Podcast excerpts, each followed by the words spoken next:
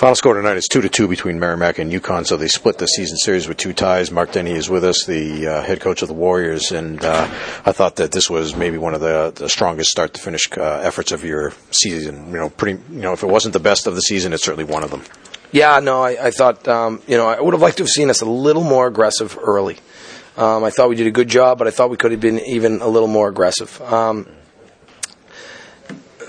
we got better as the game went on you know, and and uh, I mean that's that's Merrimack hockey. We want to be in your face. We want to, uh, you know, shrink the rink on you. We want to get pucks behind you and cycle the puck. And I mean, we, we I think we had 40 shot attempts in the third period. You know, um, you know that, that's what we need to do you've wanted to get guys to the net more and, and, you know control the area around the opposing net as well as yours, and I thought you did that as well tonight as you have in a while.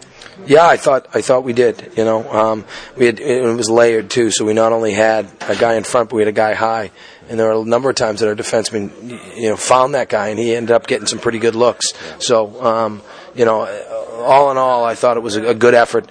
You know, hey, look, we're still looking for some bounces, right? We're still looking for some bounces, but efforts like that will will reap some rewards. That's for sure the way that you guys played in the third period, uh, the way that you came out and started the third period, and the way you played seemed like yeah, you felt as though even though you were down going into the third, it wasn't like some of these other games of late. It seemed like you guys, you know, really believed in what you were doing, and you know, were trying to carry that through and, and believe that if you did that, you'd get good results, and you did.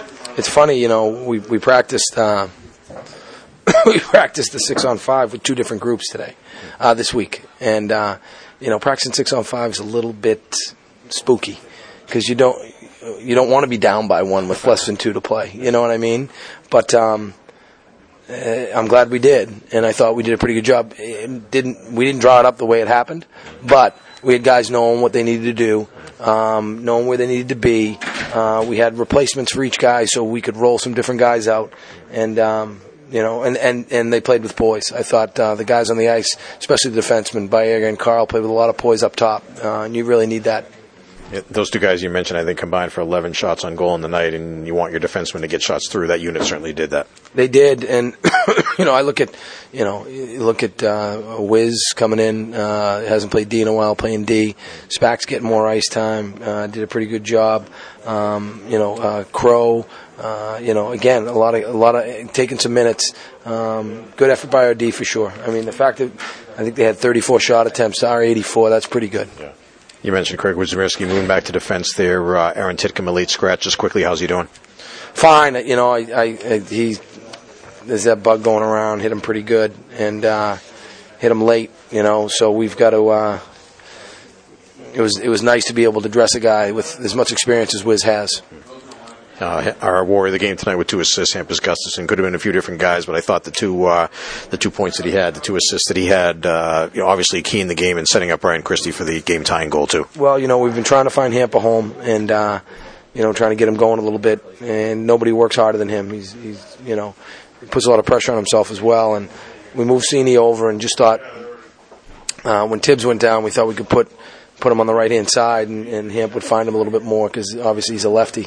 Um, but uh, the line just worked, and, and it's nice a little bit of chemistry there. He's playing with two pretty good players in Jason and um, and and Scene. So um, you know, glad for him because I know again he puts a lot of pressure on himself. Uh, I thought we rolled lines too, which um, allowed him to play with more energy. You know, uh, when you're rolling four lines, so all that kind of rolled into uh, him having a pretty good game. Yeah, I thought uh, you know something I noticed him doing a few times. You know, in terms of you know using his size to his advantage. Not necessarily I'm talking about being physical, but in terms of you know when he had the puck and you know you know using his body to be able to shield the puck and be able to make a play. Yes, um, and that's something that he's been working on. That's something that uh, he knows he's going to need to do if he wants to play at the next level, and, and he knows he needs to do it to be more effective at this level. So um, it's nice to see some of that hard work pay off. He's got to continue to work on it. He also had a play back earlier in the game. Uh, Matt Foget took a took a, t- a heck of a hit there at uh, center ice to make a feed up to Ludwig Larsson for a pretty good chance. He did. You know, um, it was a really nice pass, and that's one of the things Matty can do is he's got pretty good vision for sure. Um, you know, and, and to take that hit like that to make that place, uh, you know, those are good plays. Those are plays we need to make. Uh, and I think Letty walked in and just missed the net. Yeah. How does the bench respond when a guy does something like that? I mean, we're talking about on the air. That's the kind of thing, you know, that, that the kind of thing that Matt Foget did that not only coaches like to see, but his teammates like to see it too. Yeah, you know, we, we're just learning how to respond to that. You know, like I thought our bench did a pretty good job today. I'd give it a B, but I think plays like that, big kills, we, we need a little more excitement. We need a little more positivity, and and uh, we're learning.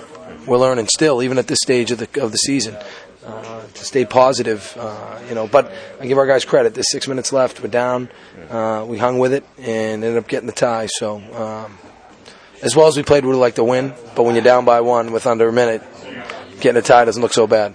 Did you like the way the team handled the adversity there in the third period? Uh, two times down by a goal, but coming back to tie. I did, you know, and and uh, yeah, I got to give you know Coach Carr a lot of credit too. He's talking about staying positive on the bench and and uh, you know, it's something that we're really working on uh, with the players is just stay positive and just keep going. And, and it's about the process. The results will take care of themselves. And, you know, we keep playing like that, we're going to get some wins.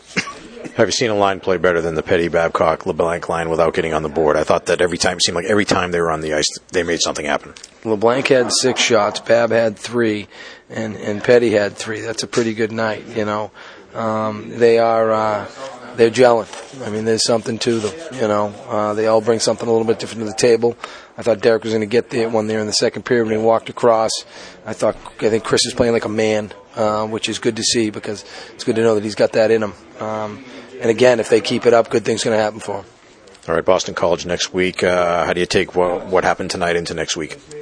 Well, we just we got to just keep going. I mean, uh, you know, I, I look at it like good effort against Northeastern, good effort against uh, uh, BU, uh, obviously good effort against Arizona State, and another good effort tonight. We just need to continue to put good efforts together. All right, thanks a lot, Mark. We appreciate it. We'll see you next week at Boston College. Thanks, Michael.